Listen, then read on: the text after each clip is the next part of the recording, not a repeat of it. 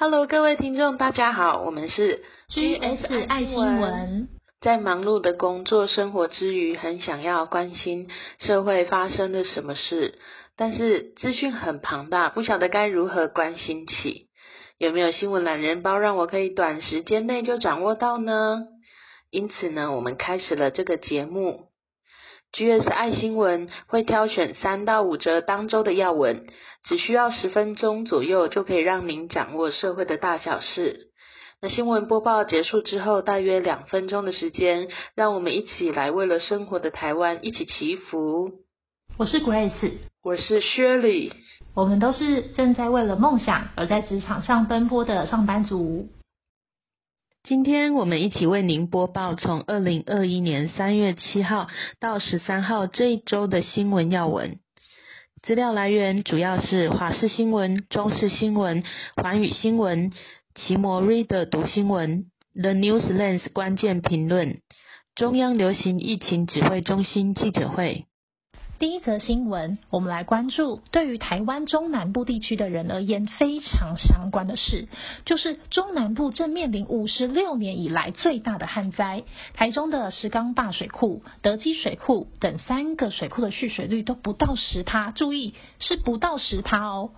其实，在台湾的主要降雨时期集中在五到十月梅雨台风季节，而十一到四月这段期间则降雨没有这么多，得仰赖水库。因此，如果前一段时期的降雨状况不佳，导致水库蓄水量不足，到了冬春天迎来农业水稻第一期的耕作，需要大量用水时，双重影响之下，就容易产生干旱。而去年因为气候异常，一直到十月底都没有台风。去年年均雨量只有九百零二点五厘米，是一九九三年以来最少的一年。十一月底，农委会就宣布说，嘉南地区第一起稻作停灌休耕。而今年以来，中南部也没有充沛的降雨量。说白话一点，就是一直在吃水库的老本。这我最近很有感，我是台中人。过年时看到台北下雨很湿冷，当时还很开心的想：哇，台中的天气好好哦，台中真的是居住的好环境啊！没想到没有下雨也不行，我当时也是这样想诶。还有不只是中南部水情吃紧，主要提供竹科的宝二水库，目前水库蓄水率也只有到十二点二六趴。这样的水量，如果要提供给竹科园区工业用水和民生使用，只能再撑十四天而已。竹科如果缺水，影响到的是台湾整体的经济，因为竹科去年贡献台湾 GDP 就占十四趴，可以说是台湾的经济命脉。经济部目前有提出找井水来解决问题的方案，但是缓不济急，所以大家我们一起来节省用水好吗？比如洗完菜之后的水，可以留着洗抹布啦，或冲洗回收的塑胶纸类使用，或是冲马桶都可以。如果呢有听到这一则新闻的听众，我们就一起来省水吧。第二则新闻就是最近沸沸扬扬的早教公投。去年十二月啊，有环保团体还有桃园民众发起了真爱早教的公投，到今年三月十号为止，公投联署已经达到了六十四万份。三月十七号呢，将交付中选会审议，除非有意外，今年八月二十八号将交付由全民表决。那早教是什么呢？又为什么有这个公投呢？让我来说明一下哈。早教啊，是植物造胶，它的成长非常缓慢。这个公投案的主角是桃园大潭早教，据说已经有七千六百年的历史了。公投的起因呢，是环保团体担心中油的第三天然气接收站，简称三阶，三阶的开发案呢，会对早教的生态造成冲击的影响，所以环保团体从二零一七年开始就不断的澄清，是直到去年十二月十一号才发起公投。那其实呢，工程早就开始了，二零一八年十月八号的环评大会啊，就已经通过这开发案。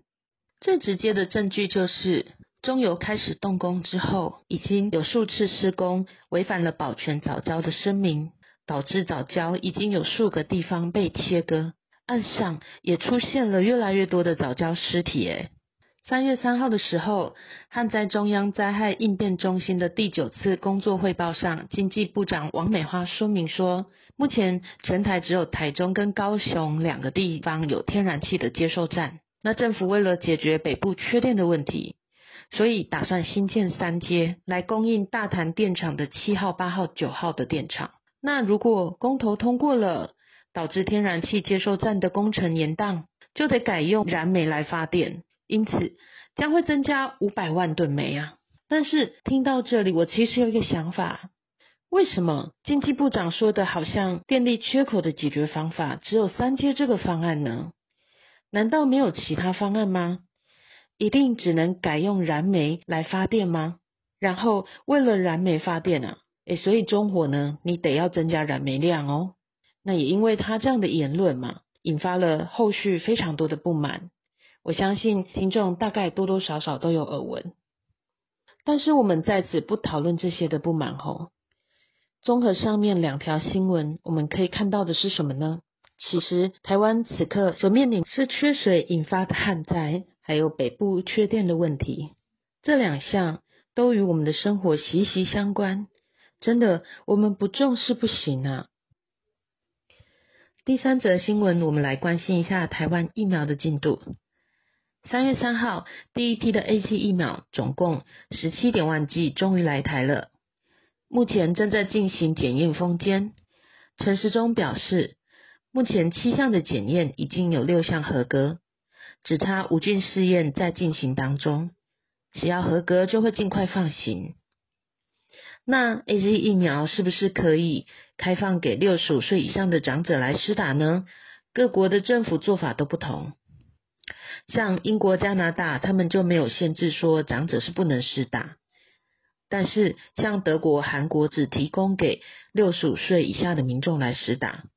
我国的指挥中心强调说，A Z 疫苗呢是会开放给六十五岁以上的长者来接种的，但是会滚动式修正。那在这里稍微提一下哦，以下的六种人不建议先施打。第一种，自体免疫系统的疾病患者不建议施打。第二种类风湿性关节炎的患者呢，不建议施打。第三，正在做免疫治疗的病人。第四，儿童、青少年。第五，慢性疾病的患者，如果在治疗中甚至是急性期的人，不建议施打。第六种呢，是怀孕或哺乳中的妇女。这种人虽然是不建议优先施打，不代表不能施打。必须要先经过专业的评估来去决定。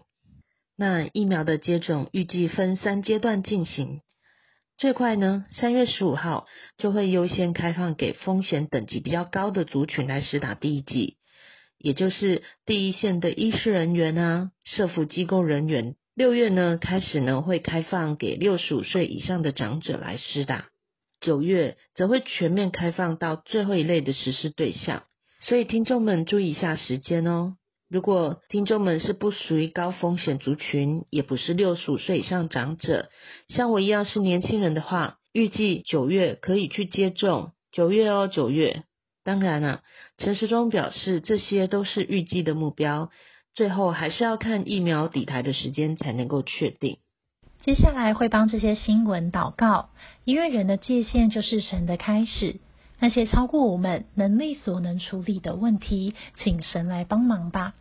这也是每个人都可以为这世界做的事。不过，如果信仰不同，也非常感谢您听到这，我们就下周见喽。喜欢请记得订阅并按五颗星。